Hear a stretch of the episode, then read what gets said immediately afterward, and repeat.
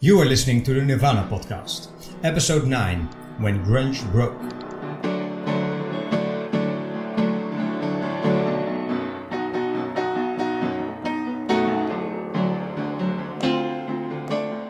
Hello, everybody, and welcome to the Nirvana podcast. My name is Sietse.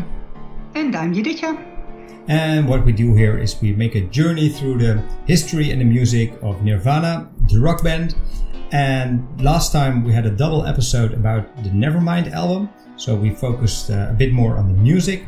And I think this time we're going to uh, dive a bit more into the, the stories and the, and the history um, around that time, um, early 1990s. So I think uh, we're gonna pick up our um, story right after uh, the band finished uh, recording the Nevermind album. It hadn't been released yet. They worked uh, on it uh, uh, through May of 1991.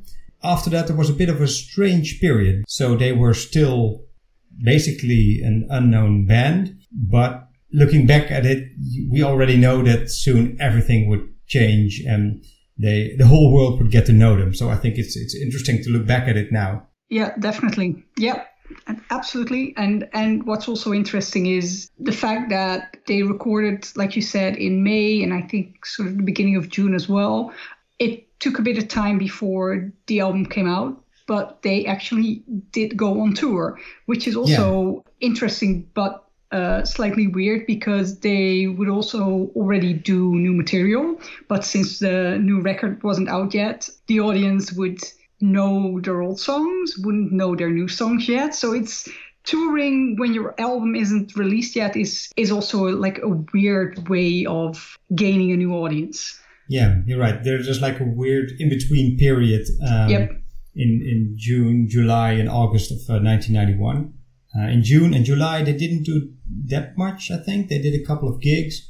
And I think uh, apart from that, the most notable thing that happened is that uh, Kurt Cobain got kicked out of his house oh yeah, it's true. I forgot about that story, but yeah, which I think later um, added to uh, to the legend that he was like a, a homeless person and a bum, you know. exactly, sleeping under that bridge. yeah, yeah. I, th- I, think um, most of the time he slept with friends. Maybe he spent a few nights in his car. It's possible but that's as far uh, as it goes. And then in um, August and uh, they went on tour with uh, Sonic Youth. Their yep. heroes and their label and management mates uh, by now.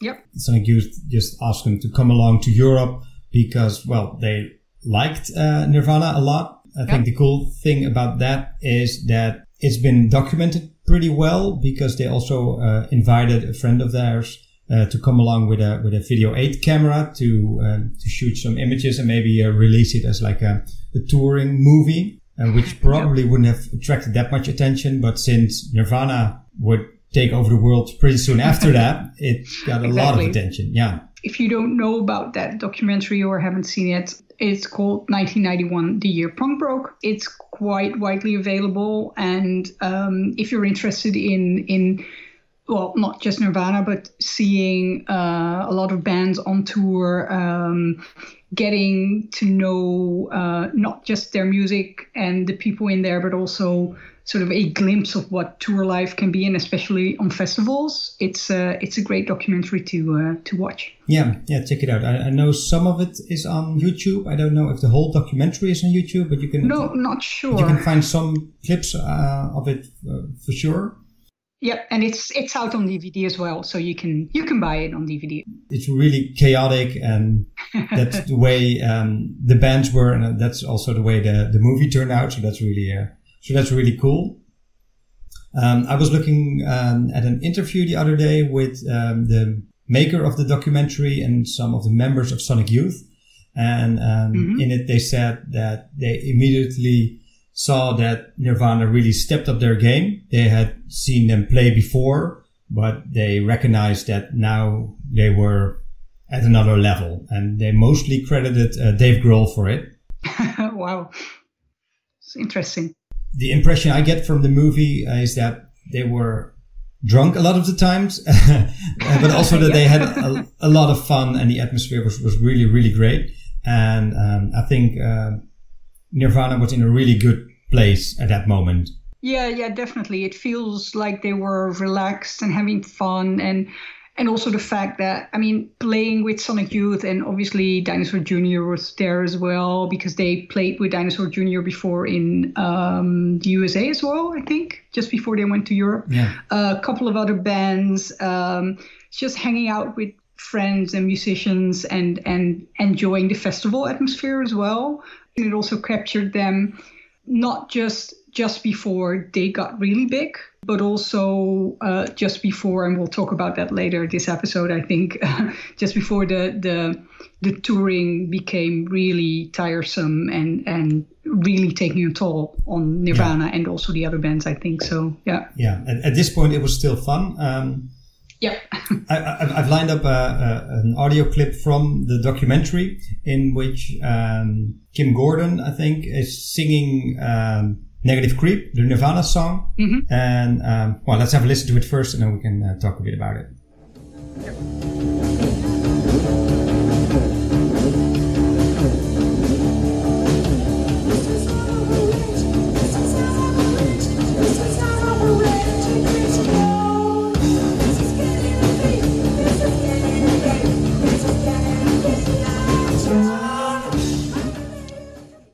Yeah, I think that's about enough. Um, we're not playing it be- be- because it's such a great version of the song, but uh, I wanted to um, highlight it because it shows that they were in it together. It wasn't like uh, Sonic Youth was the big band. Well, they were, but they didn't act like it. I mean, Yep.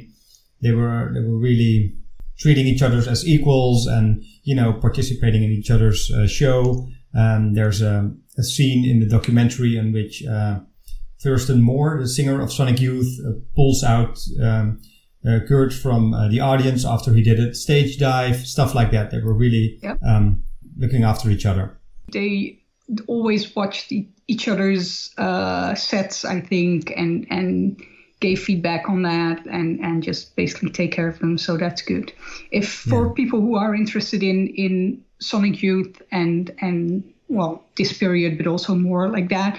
Kim Gordon actually wrote a autobiography a couple of years ago, um, which I can really recommend because it it gives really a great insight in in well, not just the band and, and her as a person, but in general, the whole atmosphere of, of that era as well. So um, do go and look for that if you're Yeah. interested. I think it's called Girl in the Band, Girl in a Band. Sorry, not sure. Something like that is the title.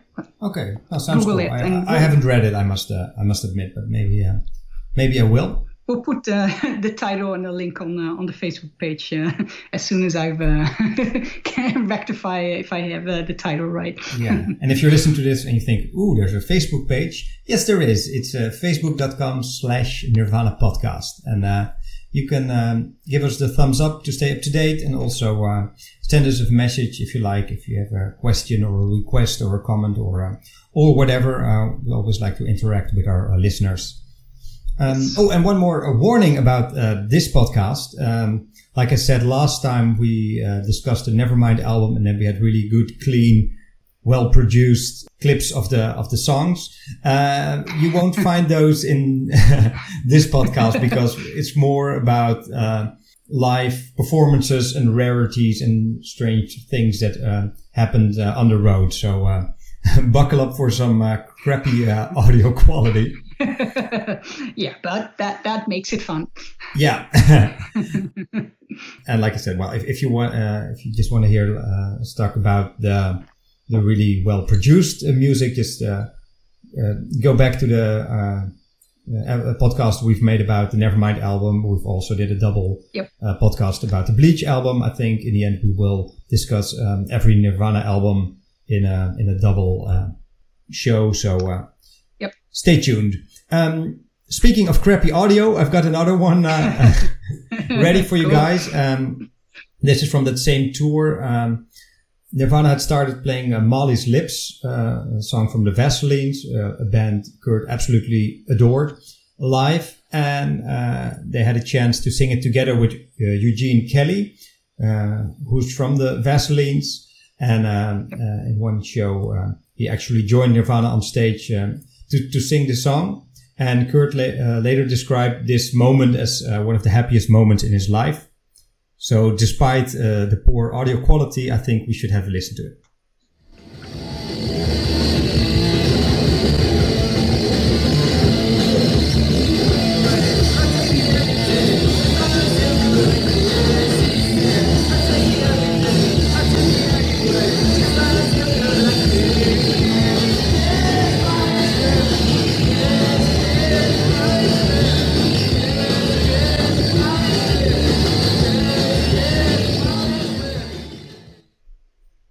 Think it's safe to say that uh, these were pretty happy times uh, for the band. And I think one of their absolute highlights was their uh, performance at the um, Reading Festival.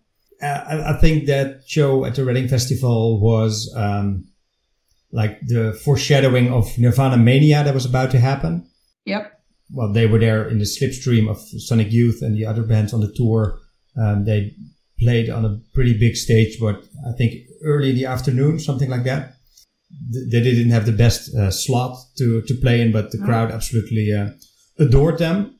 Yeah, definitely, and it's it's also interesting because um, um, if you hear us talk about Reading now, Reading's like one of the biggest outdoor festivals in the UK, um, and they played there again the year after which is um, legendary as well and and released on DVD and whatever. We'll get to that later.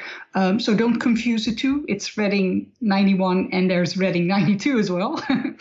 there's obviously, like you said, there's a difference because by that time they'd become a really huge band, and this was the moment where they it it just started to take off. So yeah, it was it's it's a really it's a great performance um, of of the band. You feel it's the band that um, that we're getting to know after the release and the success of of Nevermind, but still with that sort of loose, happy-go-lucky feeling of of enjoying um, an audience that enjoys what they are doing. Yeah, and it's weird to think that this was basically like the last moment um, in which uh, "Smells Like Teen Spirit" was just another yep. one of their songs.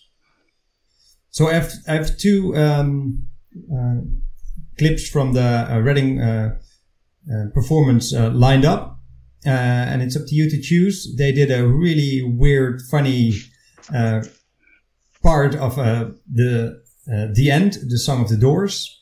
Uh, or uh, we could listen to um, the end of their performance, which was the song uh, Endless Nameless, in which uh, Kurt uh, eventually uh, dived into the drum set, which became a pretty um, famous image and, and moment. Exactly. Um, so it's up to you. Do you want to listen to Endless Nameless or the end? Um, let's go for the end, just because it's weird.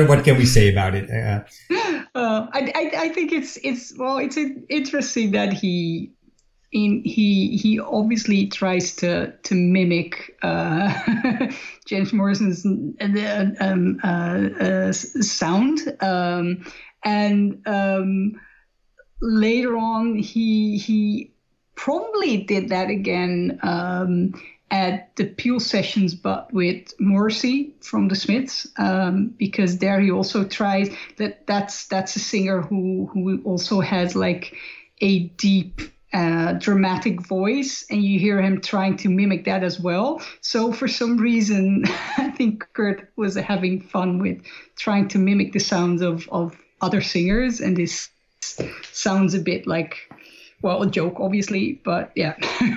yeah, they uh, a couple of months later in Belgium they would uh, um, do this um, well, quote unquote cover version as well, and then uh, Chris Novoselic did uh, the spoken word part from the song. Uh, starting right, off yeah. with uh, the killer woke up in Belgium and he put a lot of syrup on his waffles. um, yeah, yeah. Go look it up uh, on YouTube. It's it's really uh, it's really funny. Um, so after uh, they did the Reading Festival, um, they uh, moved over to the mainland of uh, of Europe, and then they showed up in the Netherlands again. Um, yes. Well, we're we're both Dutch, and uh, well, one of our things in this uh, show is that we try to take as much uh, credit for our country. Uh, for the for the legend of Nirvana as we as we can. So Exactly.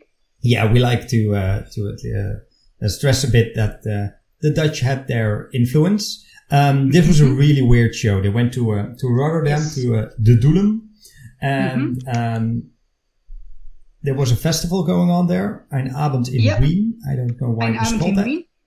I, It uh, wasn't in um, Wien. uh, it was yeah, in Rotterdam. No, it it was. Um, I can explain a bit about that. I have actually. Um, I'll put a, a picture of it on the on the Facebook as well. But I have the um, official CD that was made back then for the festival as a promotion thingy cool. um, because this was a um, um, a festival that was devised by a couple of big festival organizers in the Netherlands to try and make a combination between music, spoken word, poetry, theater, stuff like that. Um, it was only done once, um, and the Doelen, the, the place where it was in Rotterdam, has like uh, different uh, rooms, different venues. So they did this for two days, and they had uh, a big lineup in uh, different rooms. Uh, so it had like the festival atmosphere, um, and the whole thing of the name was that they uh, just wanted it to make it feel um, like special and sort of obscure. Yeah, uh, so the rooms that worked out had pretty well. like um, yeah, the rooms had like like Austrian and German names as well and stuff like that. Um, and they only did this once, but it was uh, sort of the test version for what would later become our Lowlands Festival, um, which is in fact like the biggest festival in the Netherlands since 1993, with um, also not just music but poetry, theater, uh, spoken word, stuff like that. Uh, so this was sort of a, a tryout for that, I guess. Um, and back then it was um, pretty heavily uh, advertised, especially by uh, OOR, which is our music uh, magazine. Um, so that's where the CD came from. That was like a promotion. Um, so OOR came with the CD, which had a lot of the bands that would be playing at an Abend in Wien uh, on it. Interestingly is enough, there's there? like no, exactly. that was what I was about to say. There's 18 um, tracks on here by 18 different artists, and Nirvana isn't one of them. Um, Sonic Youth isn't either. Dinosaur Jr. is on here. Um, some other um, Freedy Johnston is on there. Um, uh, British bands like Jesus Jones and the Wonder Stuff, um, NWA. Interestingly enough, um, so really eclectic. I don't know why Nirvana isn't on here. Uh, they were sort of known here as well. Uh, yeah, but the just last time they uh, were in the Netherlands and performed here, um, they didn't make a very good impression. So I think no, that's true. Most uh, people weren't that excited about them. So that's probably why. No, Um, could- but could please uh, tell our listeners uh, how they can win this uh, unique CD. they cannot win it because I'm really proud to still own it. Okay. But if you offer a lot of so, money, uh, uh, you're probably willing to sell it, right? maybe, maybe. So I'm No, sorry it's, it's really interesting. Yeah, no, it's fun. it's, I, I, I didn't get to go there, unfortunately. Uh, I, I would have loved to, but, um, but like you said, it was uh, a kind of a weird festival, and also um, the different rooms and the fact that they combined uh, different art forms uh, was problematic as well because by the time that Nirvana had to play, um, there was actually uh, one of my other musical heroes, Nick Cave, uh, was there as well, and he did uh, he didn't perform, but he did a poetry reading, um, which was obviously um, not that loud because it was just him and the microphone. um, and Nirvana couldn't start playing in the other room because they would have drowned out the sound of Nick Cave reading his work in the other room. which is kind of funny because Nick Cave, uh, especially during that time, if he'd been there with a band, he would probably have drowned out Nirvana. but uh, unfortunately, he was just there, and um, apparently Nirvana got really tired of waiting and and did start to play earlier than Nick Cave was fin- finished. um, I don't know what happened. There's no stories about them getting into a fight later on, so I think that sort of went True, okay. but there are a lot of other stories uh, surrounding that performance. exactly. Um, first, just to get an impression impression about um, of uh, what um, um, at least uh, uh, Dave Grohl and Chris Novoselic were doing backstage. Uh, let's listen to a bit of audio from that. There's ice. Ice. Ice for everyone. You don't find ice in Holland. I love my ice. Then I'll drink the beer. But no, I'll share the beer. And I'll share the wine. Would you like to have a glass of wine? I would love to have your wine. Oh, the potato chips. I will eat the chips. There are three flavors. I'll eat them all. And a box of juice. Would you like some? Your juice is doing something for me. I will shake the juice till it bursts. yeah, they were uh, really drunk, I think, and really, uh, uh, well, you could call it funny, you could call it annoying. There's uh, stories from other bands who were there um, that weren't too happy because they um, tried to steal beer from their dressing room, and I believe they fell over, and then he accused of somebody tripping him, and then ah, they were uh, pretty annoying, and it had its um, um, well, its influence on the show. It was it was more uh, a bit of performance art than a rock show, I think. yeah. Kurt had found Well, those it, those white fit the team. yeah. Um, Kurt found those white doctor's coats backstage and decided to wear Oh, one of those. So it looked a bit Yep. weird, and the show itself was really uh, chaotic. Um, some of the footage uh, ended up in the, the video clip for Lithium. So uh, maybe people have seen that. Uh, you can, uh, of course, you can find it on YouTube and uh, look for the footage in which uh, Kurt wears a white doctor's coat. And at one point, he's banging his head against the amplifiers, and yeah, it's really, really intense and and, and chaotic. they weren't on stage until um, uh, 11.30 at night so they would have had plenty of time before that to basically drink and, and trash stuff already Yeah, and um, apparently they did. um, yeah, so let's uh, listen to how that sounded. This is a, um, a weird moment from the show. Uh, I think Kurt's guitar broke down uh, during uh, About a Girl, and uh, this is how they fixed it.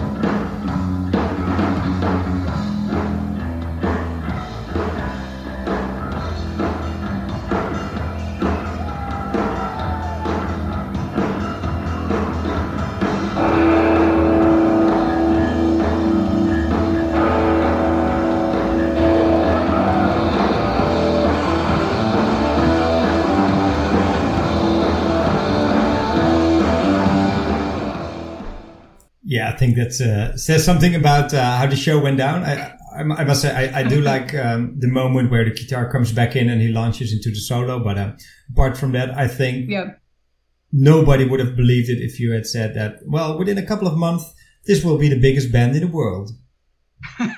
no So, um, pretty soon after that, uh, a little over a week, um, we had a release of the uh, "Smells Like Teen Spirit" single. They had already uh, mm-hmm. recorded the the video. Um, uh, I think two or three three weeks uh, uh, earlier. Um, well, yeah, but the video didn't come out until like I think just after the single because it it first um, um, it debuted on on like the radios, um, but it wasn't until the video came out that it really took flight, um, and there was some time in between um, because the video uh, had its, its own premiere uh, on MTV. So yeah, um, so it, it's it still wasn't a big event. It, it was still like no. the the things were moving, and, and yep. The momentum was building. You could say, looking back at it, but it wasn't a big deal. The the, the release of the single. In fact as we said earlier, uh, people never expected this song to be the big hit. It was more like the first oh. introduction, and then they would follow it up with Come As You Are, and that would maybe become a, a, a bigger success and help them reach a broader uh, audience. Um, but on uh, September the 10th, uh, the Smells Like Teen uh, Spirit single got released. Um, uh, three days later, um, they had a record release party for for Nevermind, which was yep Okay, here's here's the thing with this podcast. There are so many stories. I mean, we could talk about the recording of the Smells Like Teen Spirit video for ten minutes. Um, yep. The record release party is another um, now by now famous uh, story, as they got kicked yep. out of their own uh, uh, party. exactly, and and maybe it's um, um, at least it's it's interesting to note. Um, uh, because I don't think that everybody realizes that that uh, usually if you have a record release party, um, it's about the record, not about the band. So that means that what you do is you gather people to listen to the actual record together. So at a record release party, the band doesn't play. Um, they might, in this case, they didn't. Sometimes they might do like one song or whatever, but it's all about the record um, which is already kind of awkward just going into a room uh, with a lot of um, people from the record companies and radios and whatever and just collectively listening to your own record. um, and especially for a band like Nirvana who love doing live shows. So you can imagine that that would already be quite awkward for them. Um, sort of to, um, I won't say that's the only reason why they misbehaved, but it it didn't help. no, they um, they in the end they finally uh, convinced the DJ to stop playing uh, Nevermind and start some playing some disco tunes. Um, they started exactly. a, food, uh, a food fight, and um, yeah, then uh, eventually they were uh, asked to leave the party. And I think the rest of the night yes. they ended up with some friends. Um, misbehaving over there, uh, but it was yep. quite a yep. quite a, an uh, event. Um, oh. In a way, you could say that just a couple of days later, there was more of a record release party um, that they would have liked because they were exactly. to do an, uh, a show in a uh, in a record uh, store called uh, the Beehive, and yep, I think this is an, yeah, I, I, I think this is an important moment because um, later, um, Kurt, I think the other members of the band also said that during this show they first realized that they could become a lot bigger than they expected to. Yep. And things were getting a bit crazy already because they, yep. they thought maybe 50 kids would show up for the sh- uh, um, to see the performance, but then uh, over 200 uh, people showed up, people ripped posters off the wall just so they had a piece of paper that the band could sign. Um, Kurt was asked to sign something by two guys um, he went to school with.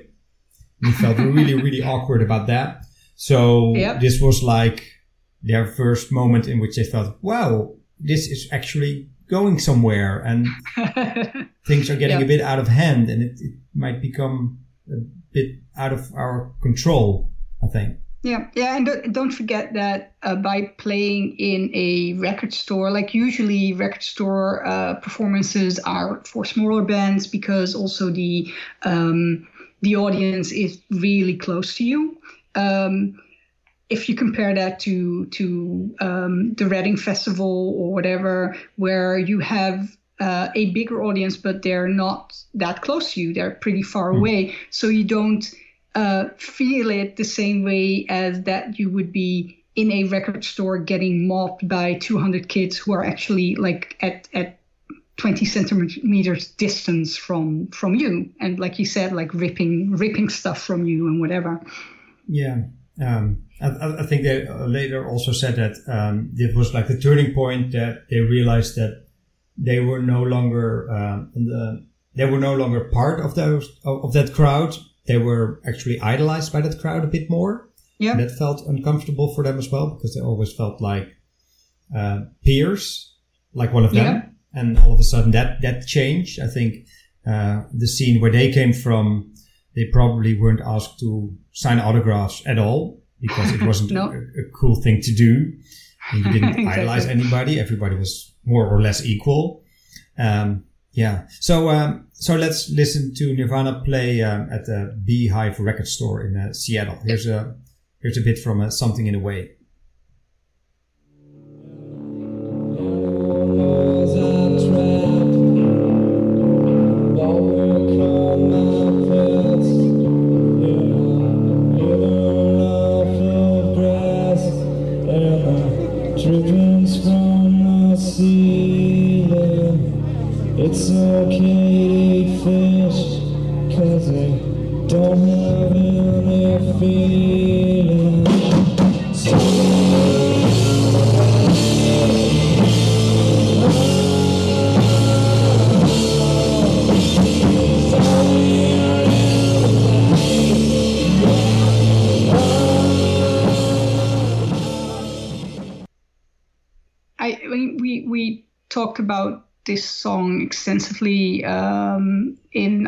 Previous episode, and I think it's.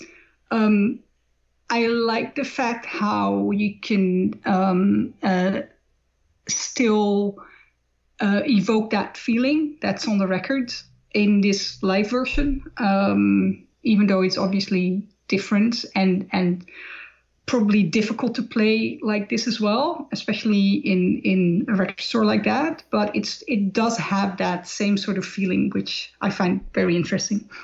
Yeah, yeah, I like it as well. Um, and from this point on, it was basically just one big streak of touring for uh, for the band. Yeah. Uh, first, they toured uh, North America.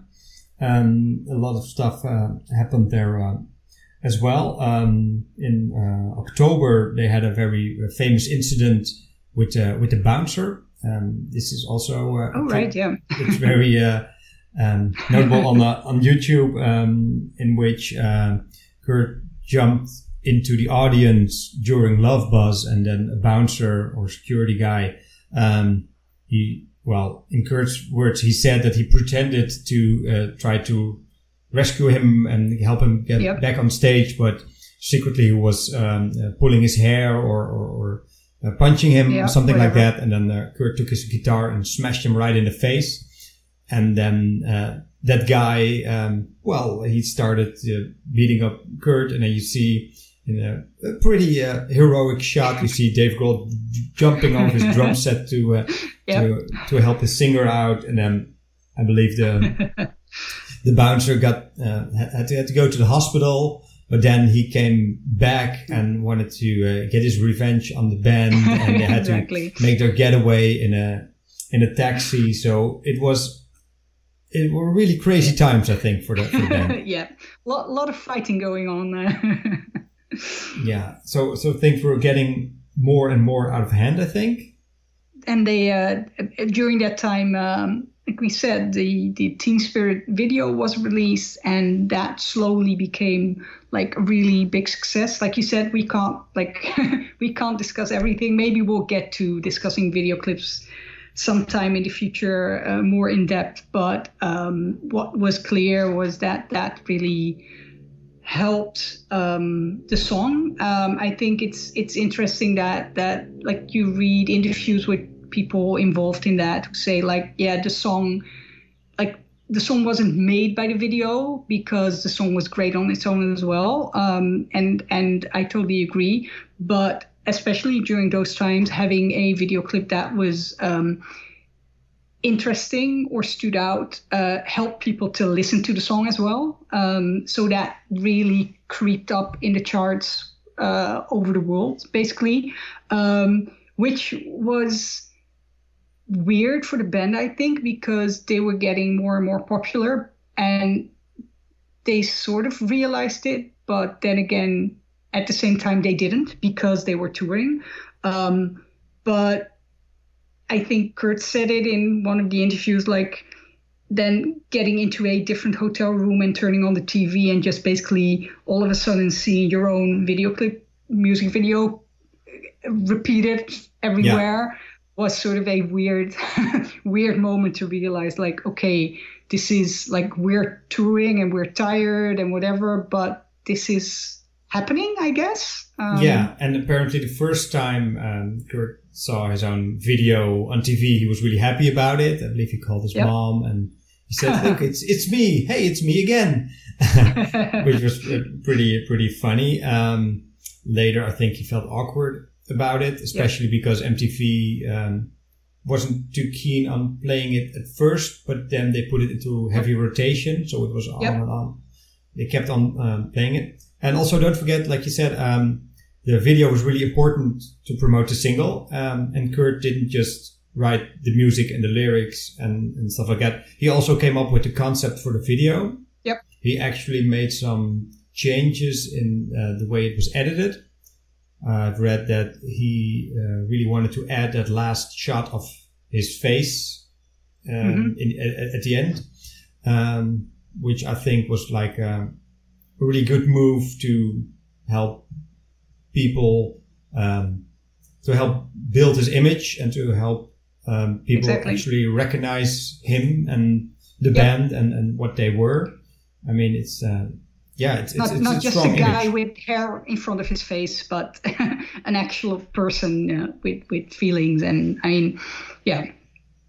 Yeah, and then um, during the end of, of uh, towards the end of September, um, the album got got released, and uh, started climbing up the charge. Um, they, they didn't have enough, so it, it, it went too fast to um, actually um, get their promotion started, I think. Mm-hmm. Um, so uh, the album got released and the promotion campaign wasn't in full gear yet, but it already started to sell out because they didn't have enough albums because they didn't expect to sell that many. so there was um, there was something that was happening. So they were um, slowly climbing up the charts, but that wasn't because their popularity started to grow slowly. That was because their popularity started to grow so fast that they couldn't actually yep. um, um, provide enough albums uh, for the for the demand no. that was there. no, it just exploded but they were touring and touring and touring. And I think um, while they were still in the United States, they probably could still, you know, um, uh, understand what was happening because it wasn't yep. that big just yet, and they were still in touch because they were in their own country. But then they um, moved um, back over to the UK, and I think that's yep. where things really got weird because they were in a different country. Yep. They were playing relatively small venues while at the same moment in their home country they were becoming superstars so that was really really strange uh, i think mm-hmm. And and that was slowly happening in europe as well uh, but their european like if you look at their european tour schedule it was grueling um, yeah. not just the amount of dates but but also um, uh, I think the the um, um, something that that um, people from from the US don't realize is like Europe might it's like Europe is different countries. Um, so traveling between different um, uh, countries in Europe might be like the same distance as traveling between different states in the US. Um, but the differences are bigger. Um, mainly also because the languages are different, um, yeah, which can be uh, exactly so. Yeah, yeah, definitely. So there's there's big differences when you go from one city to another in uh, Europe, um, and you can see if you look at their tour schedule that like they started in the UK, then went to mainland Europe, but then went back to the UK again, uh, went back to mainland Europe. Again. It's um, it it it's definitely a schedule that would drive you crazy because you have no idea anymore where you are. All of those countries are foreign to you. The languages uh, are mostly foreign to you. Um, There's pretty big so cultural differences. It, exactly, big cultural differences. But at the same time, they were getting bigger and bigger in Europe as well. So there was, like you said, smaller venues, but more and more people showing up. Um, lots of interviews they had to do, um, lots of like radio and TV stuff. Um, it it sounds like um, that that whole idea of of like the tour schedule sounds like uh, the sort of tour schedule that you'd have like oh we're a small band and we want to do everything because we want to be bigger but then because they were already becoming bigger um, they still had to say yes to everything. well, it was already booked, so exactly probably felt yeah. that so, they had to do it. Definitely, and they were in demand. So I mean, you're not gonna say no um, because you're big enough already.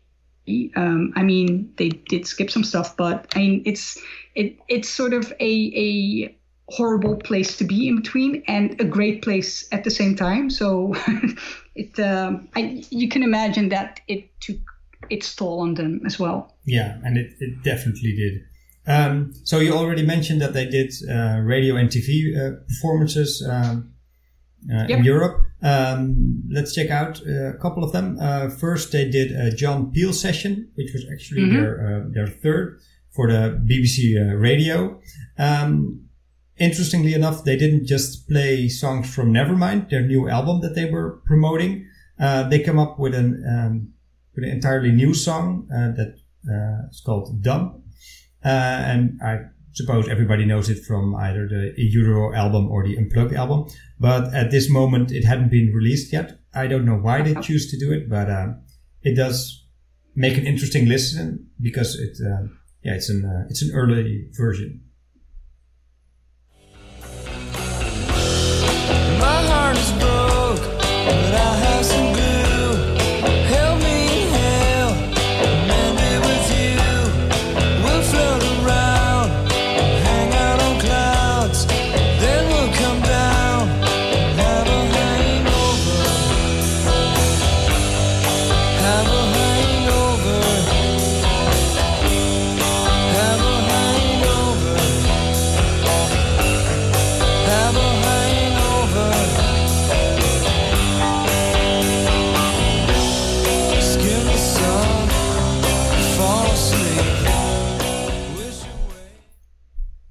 Anything you'd like to say about these uh, these sessions? Um, well, I, I find it interesting that uh, listening to this, um, um, it doesn't sound as bad as some of the other sessions, and also I know that they stay stay tuned for another session exactly. that doesn't sound as good. um, no, like you mentioned, this is like the third time they were at, at the John Peel sessions, uh, sessions, radio sessions that are like famous all over the world, and and a lot of them have been released as well. Uh, really important place to be for bands.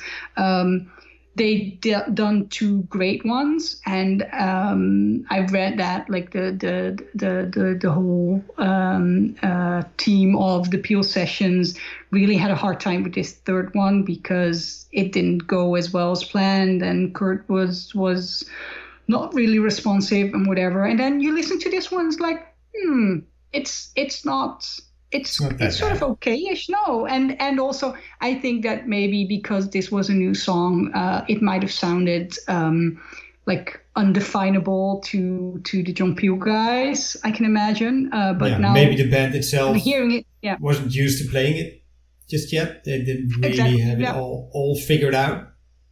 No, But it, it does sound pretty good. By the way, um, there's an interesting book about uh, this um, period in the history of, uh, of uh, Nirvana called uh, Nirvana A Tour Diary. Uh, it's written by a guy called Andy Bollen. And back in the day, he was the drummer for a band called Captain America. Uh, It, it's a very well written and funny book. Um, he, he kept a diary while they were touring together because um, Captain America was the new band from uh, Eugene Kelly from the Vaselines, who we heard in the beginning of the podcast. And uh, uh, Nirvana invited them to be their uh, uh, support act. Um, Andy Bollen basically describes it as that he got to be the drummer for the band pretty much by accident. Um, but he uh, was hanging out with Kurt in the dressing room, and they both kept a diary. So you know that they bonded over that, I, I suppose. Yep. And um, yeah, it gives an interesting um, insight in what went on behind the scenes. Um, Yep. One of the things he says is that um, that sometimes people have the impression that Nirvana wasn't really into it, and they were cranky Yeah. all the time and grumpy, and uh, and Mhm. by this time, a lot of the fun they had in the beginning may have disappeared a bit, but they were really Yep. devoted to their fans. I mean, Kurt was having health problems. He had uh, um, a lot of problems with his stomach. He had problems with his voice. Um, but he was really, um, he really insisted on doing the shows because he didn't want to let the fans down. At one point, Yep. um, a, a doctor told him to stop performing because he was ruining his voice, but he still uh, kept on kept on doing it for, for a long Yeah. time. And also, he describes the the craziness that was starting to build around the band. So, um, if you want to read more uh, about that, check out uh, that book, Nirvana: A Tour Diary. Um, by the I'll way, it um, uh, on Facebook as well. yeah, Oh, Ooh, Yep. we're gonna our Facebook uh, social media team Yep. got a lot of stuff to do. Um, oh, uh, I also wanted to say that uh, perhaps people know um, uh, pictures of uh, Kurt uh, wearing a Captain America T-shirt.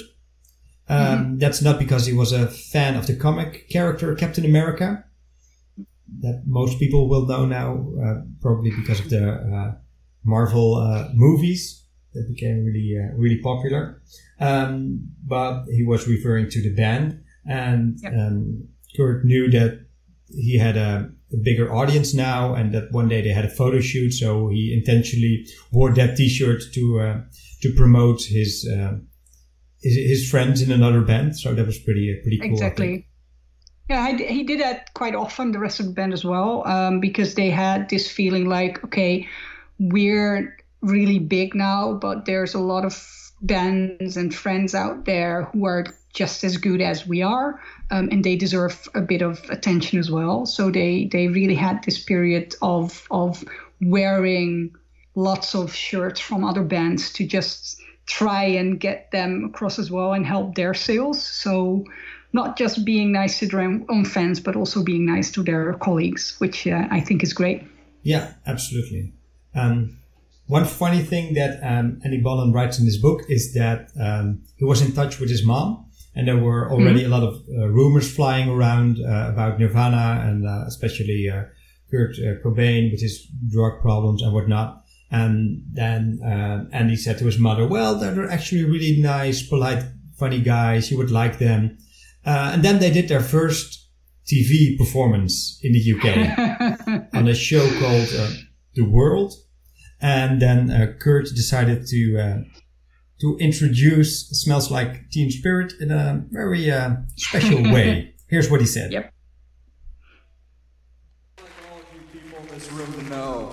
That Courtney Love, the lead singer of the sensational pop group Hole, is the best fuck in the world.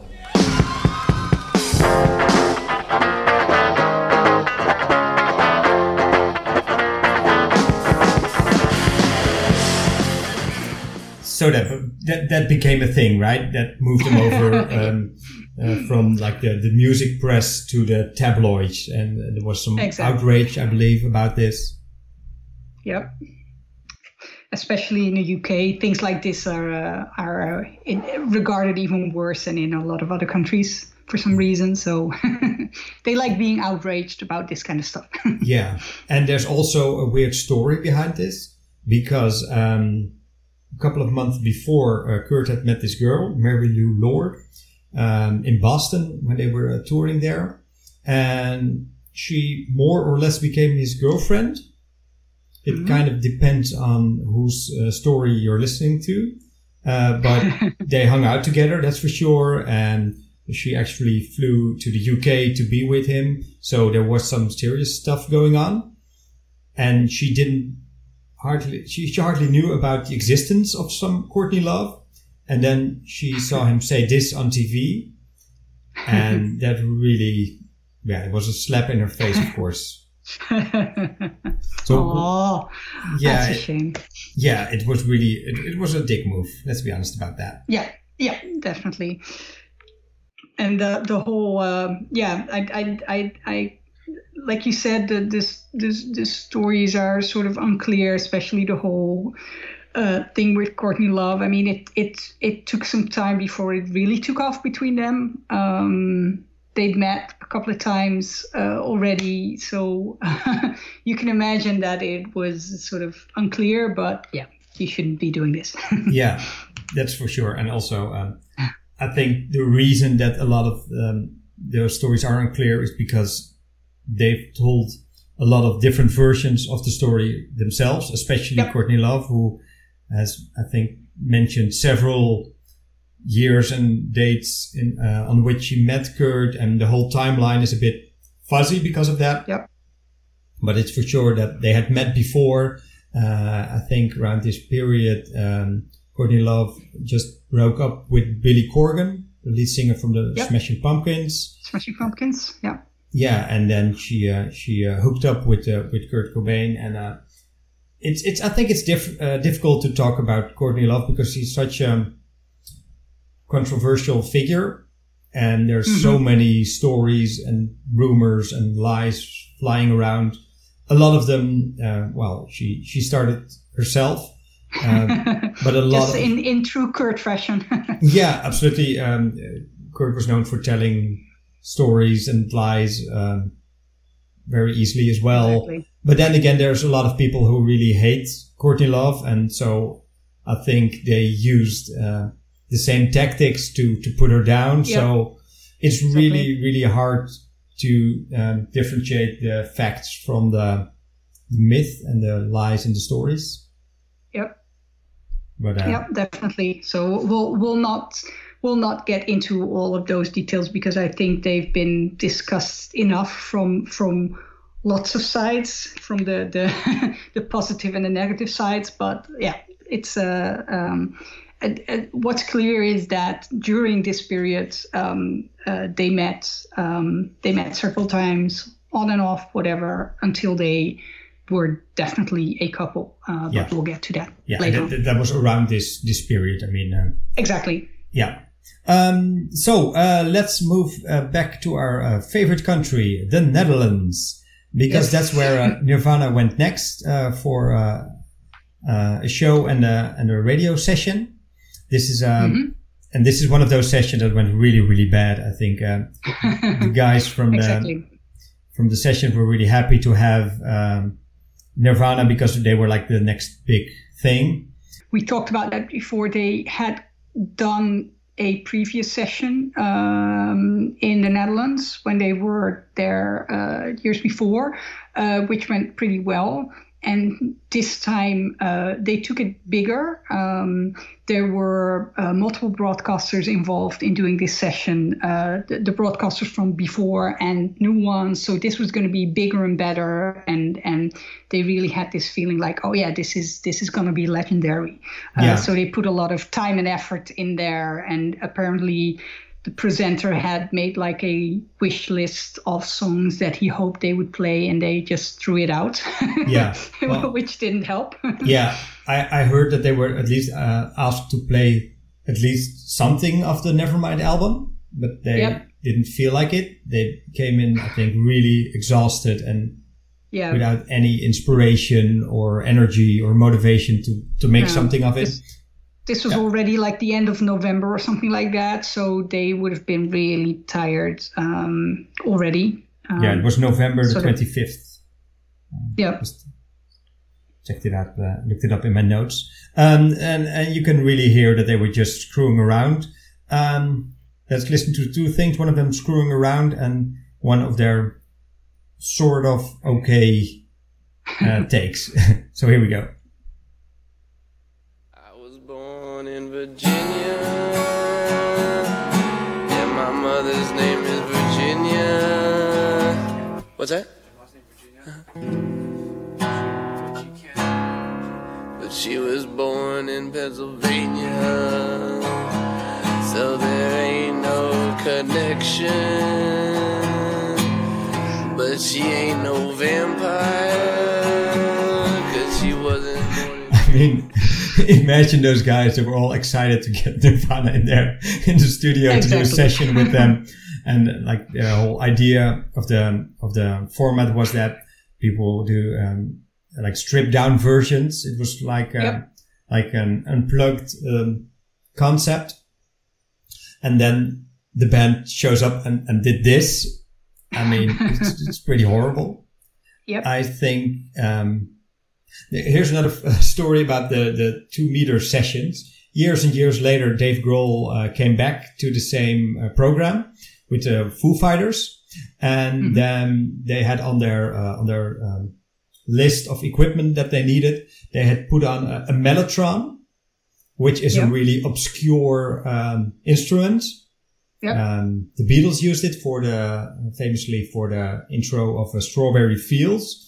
So it's it's a really obscure uh, instrument and it goes out of tune really fast, and there aren't a lot of them around. So the production they had to put a lot of effort in getting a mellotron in the studio. Then the Foo Fighters showed up and they said, "Huh, what's that?" And the guy from production said, "It's a mellotron. You needed it." And and they said, "Well, yeah, we always put it on there. We never get it. Wow, this is really cool. Let's see who can play it." and so they just had to figure out how to play a mellotron on the spot. I, I think they did use it, but uh, um, yeah, I, I don't think the guys from the uh, VPRO uh, twee meter sessies are that big of fans. no. Um, so, um, want to listen to uh, "Where Did You Sleep Last Night" as well from the same sessions? yeah. Here Yep. Cool.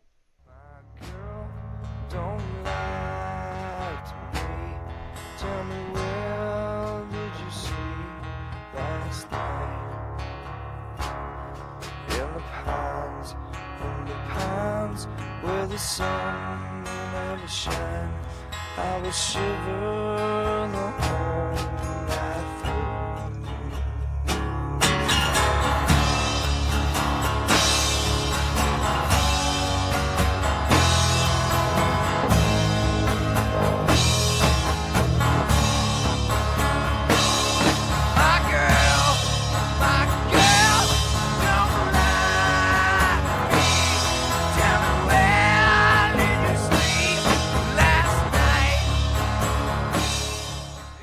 so I think this is the best take that came out of the uh, out of the sessions. Yeah. But uh, I can imagine that the guys from the studio were really uh, disappointed by it. Yeah, Yeah. This is. Uh, um, this still sounds like as if you're listening to to like a high school band, and you're like, yeah, they, they there's some music in there. It's not bad, but I'm not sure yet if they're really good. That's sort of Yeah. the way this sounds.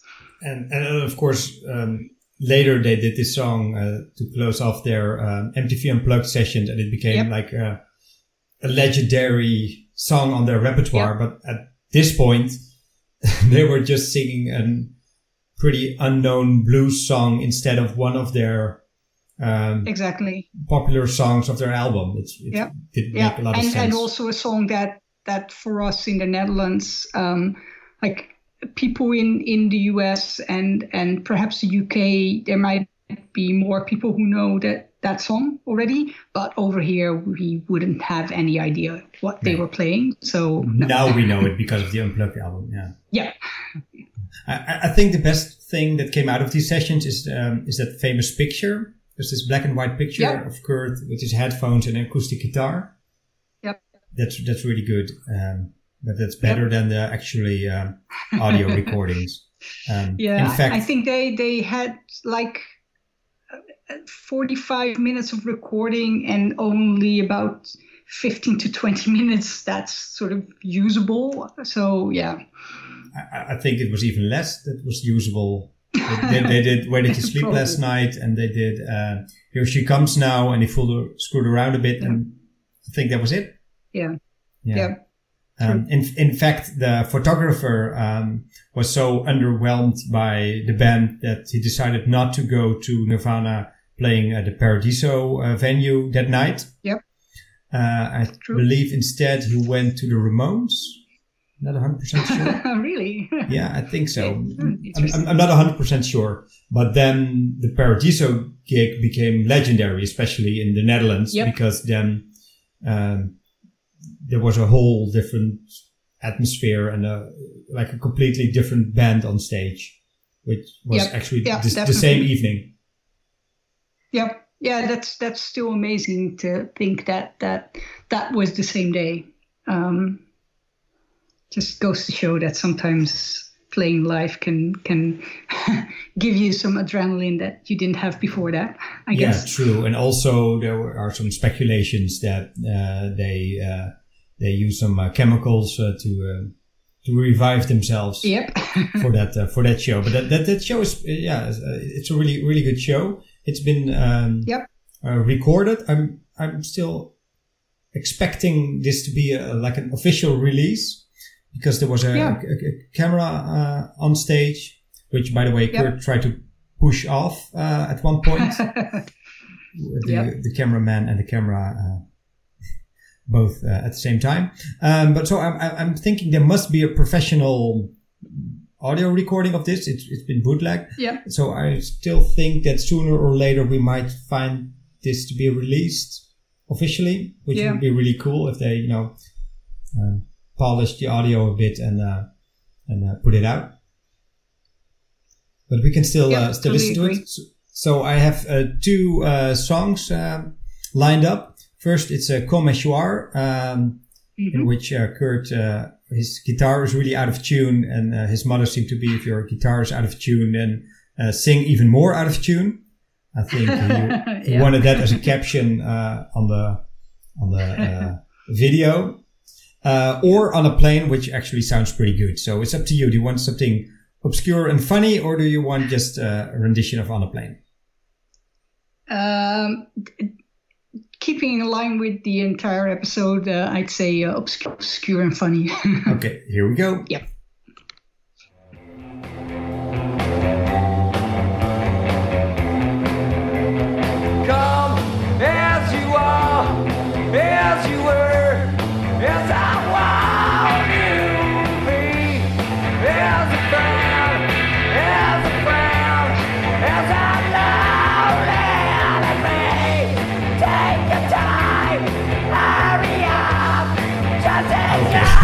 That's enough. Yeah, that's enough. yeah, but believe us, uh, uh, dear listeners, uh, it was actually a really good show.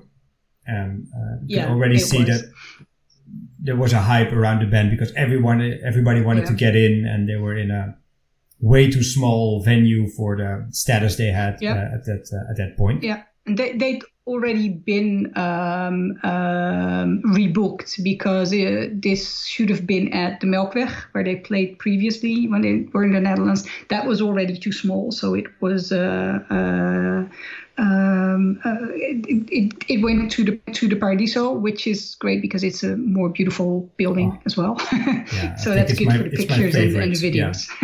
Yeah, Yeah, we watched uh, uh, soccer there once together. Remember?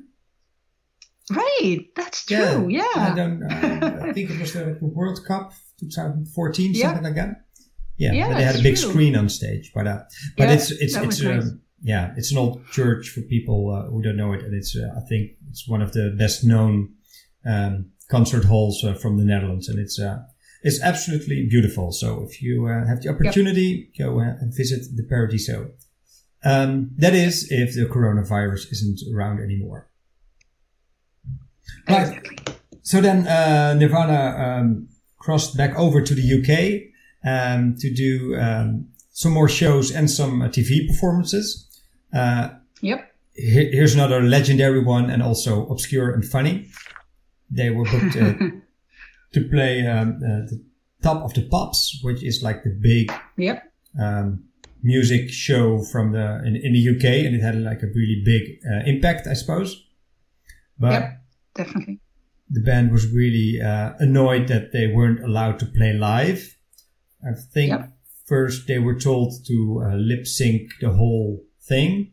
They refused, and then the compromise was that the um, Kurt would do his vocals live, but the uh, Yep. instru- uh, the instrumental track was pre-recorded, and so Yeah. they um, they uh, took the opportunity to uh, mess around with the with the vocals and also with their performance. I mean, it's hilarious if you watch it. Again, Yeah. it's on And YouTube. and they they made it abundantly clear that they were uh, not actually playing their instruments live. yeah, when you watch it, uh, you can see them uh, doing uh, really uh, bad playbacking with their guitars and whatever. yeah, and really waving funny. at it and and yeah. Um, yeah, well, on top of that, uh, Kurt decided to uh, to change up the vocals a bit and the lyrics as well. By the way, I think he's Yep. singing the lyrics that were printed in some magazine of, by somebody who uh, didn't really um, got got it right because at, Yep. at this point, "Smells Like Teen Spirit" was the big song, but the whole mystery was what are the actually uh, what are the actual lyrics. So uh, Yeah, people were guessing. Yeah, somebody um, guessed it wrong, and Kurt decided to uh, to use those lyrics uh, in a very uh, special rendition of "Smells Like Teen Spirit." Yep. Having sold over a million records in six weeks, they're straight in at number nine. Here's Nirvana with Smells Like Teen Spirit.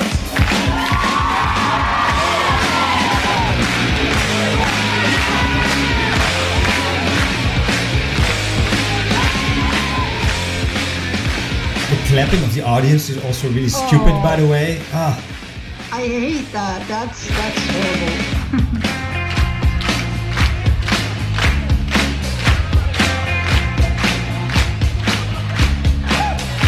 Load up on drugs, kill your friends the She's overjoyed, self-assured,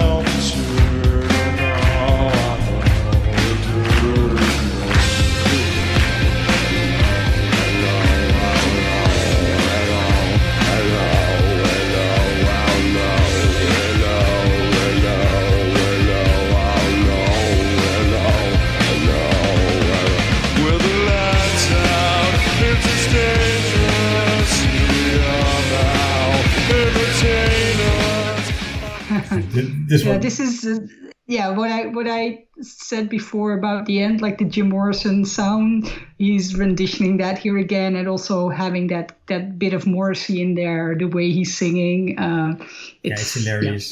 it cracks me up every time.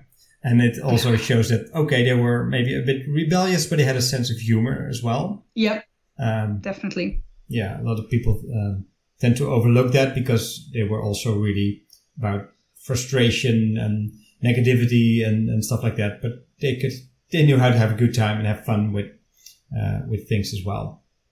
Yeah. Um, which was also proven on a, on their next um, um, TV performance in the UK on the Jonathan Ross show. I don't know that show. Do you anything about it? Yeah, yeah, yeah. It's it's it's been. Um, uh, is it still going? I'm not sure. If you're from the UK, let us know. I know it was a couple of couple of years ago. It's it's basically a a um, lighthearted entertainment talk show with guests and and also some music.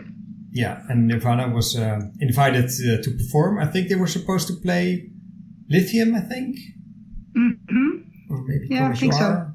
Well, maybe even Smells Like Teen. At, at least one of their singles, Yeah, but um, without any uh, um, notification on forehand, they decided not to do that, but instead play their loudest and noisiest uh, song of the album. So uh, here's how that went down.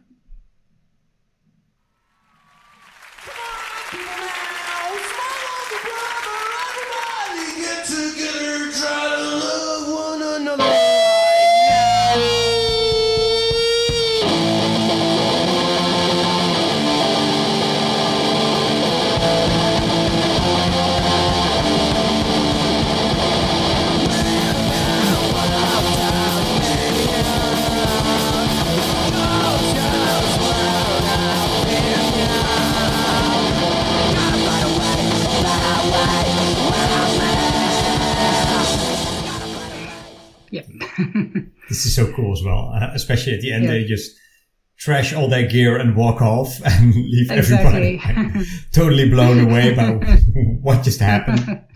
yeah. And uh, like I said, it's I the show itself is is pretty lighthearted, so this would have been a really big contrast with the rest of the show, probably. So uh, yeah, nice. Yeah, I, I think Jonathan Ross um, says something like, "Well, they're uh, available for children's parties and bar mitzvahs, something like that." Great, nice.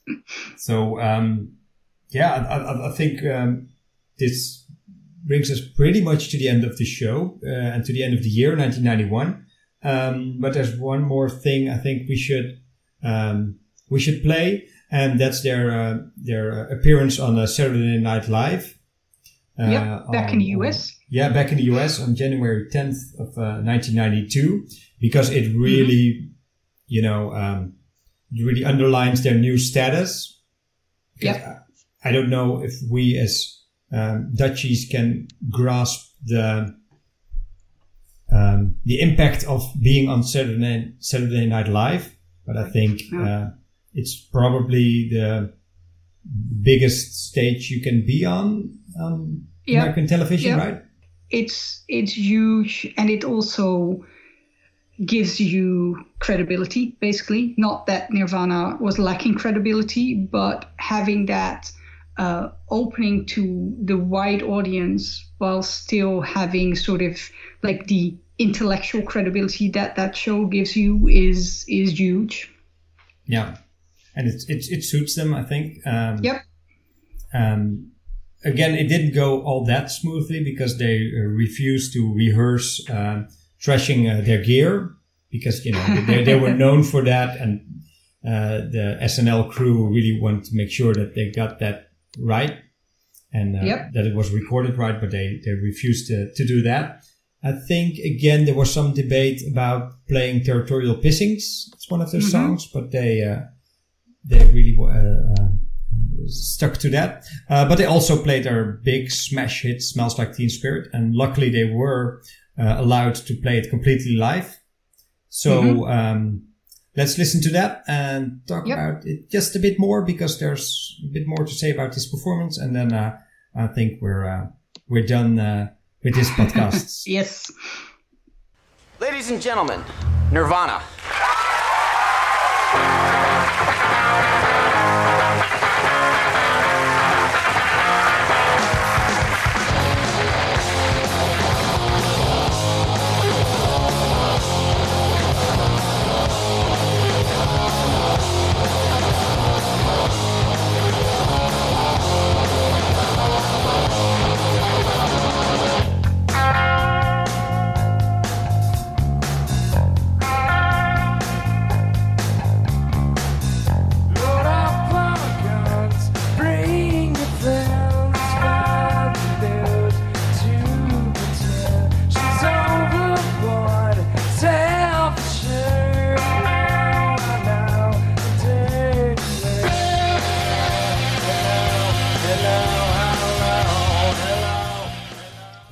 I, I think that was the best uh, performance we've played this whole podcast. yep And uh, like I said, well, we, we, we picked out the really strange and weird things that happened uh, in these days. But I think it also says a bit about them as a band that when it really, really, really mattered, they knew when to step up their game and to the right way and not to not, not to mess things up, which they were pretty Yep. good at. Yeah, yeah, definitely. And um, obviously, um, this uh, performance is also uh, um, noteworthy for the fact that uh, we saw Kurt Cobain with uh, um, pink hair for the first Yeah. time. I, it's a detail, but still, it's something that a lot of people uh, associate him with. Um, so uh, that was uh, that added to uh, to the myth, I think, of, Yeah. of seeing them live. Yeah, and one more thing that added to the myth, I think, is that in the Nirvana biography Heavier Than Heaven, uh, it's described that the morning of the performance, uh, Kurt um, pretty much uh, took an overdose, and that Courtney Love Yeah. uh, found him lying on the floor of their hotel room more dead than Yeah. alive. Although there are again some serious doubts about this story, Yep. I'm not convinced personally. It's uh, um, I um, without medical knowledge, it's hard to say. But having that in the morning and then playing like this in the evening sounds slightly um, special. say it like that. But whatever happened, uh, something happened. at least during this period. I mean, Yeah. his, uh, his um, drug use was spiraling out of control. Um, yeah, th- they were known to have done heroin together uh, in Amsterdam, by the way. We didn't Yep. mention that, but Kurt and Courtney uh, saw each other here in Amsterdam. Courtney was playing a show in Nijmegen and then uh, hitched a ride to uh, to Amsterdam so they could be together and um, do drugs together uh, as well. Yep. So that those are, I think, I think the two most important deve- important developments um, going parallel. Uh, at one side, and rising to world fame, and on the other side, um, spiraling down in drug abuse and and uh, addiction. Yep. So I think that's that's the two things that that really started to happen, and I think they both would get worse during uh, 1992, the rest of the Yeah. year. Yep. Unfortunately. Yeah, So this this is it really is a a um, this Saturday Night Live show is is like you said a, a sort of a, an interesting midpoint of of both of those things like being a great band but also having those personal problems and those health problems and addictions and and being happy with being successful but also uh, having to deal with with the toll of of being that big um, that all sort of sort of culminates around this period yeah, and I, I think uh, there's a lot more to say about that, and I think we're going to do that uh, in the next episode of the Yep. Nirvana podcast because uh, we've reached the end of this one. Um, because we're out of material, and also because uh, my uh, one and a half year old daughter just woke up. you you were playing Nirvana too loud again It's- yeah, well, it's woke it's on my headphones. I, I swear.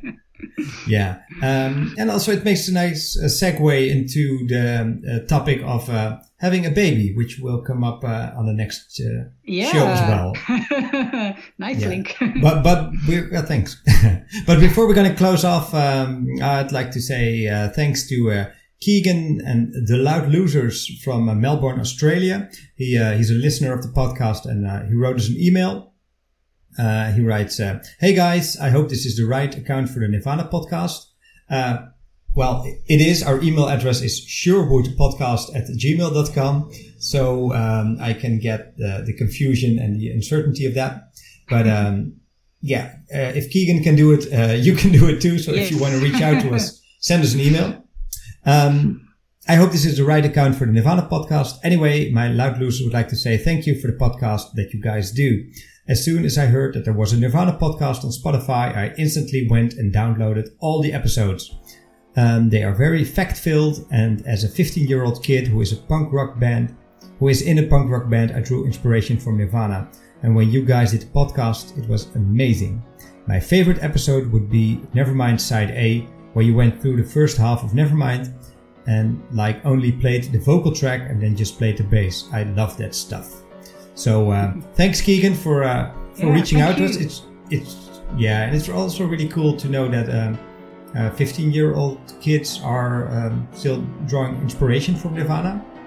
Yep, it's great to hear, and, and I'm glad that uh, can uh, add a bit to your um, Nirvana interests and uh, hopefully uh, get you even more interested in that. So, so great. Yeah, and um, has a couple of more treats uh, with the separated tracks coming up because we've got some more uh, lined up for when we uh, discuss uh, the In Utero album. Um, Yep. That won't be anytime soon, I think, but um, we will get there uh, eventually. So just uh, stay Yep. tuned, and it will uh, it will come up. Um, for now, I'd like to uh, thank you, uh, for uh, joining me again. Yeah, thank you for having me once again. And thank everybody uh, for listening uh, to this uh, podcast. And uh, hopefully, we'll uh, talk a bit more next time. Thank you for listening and bye. Bye.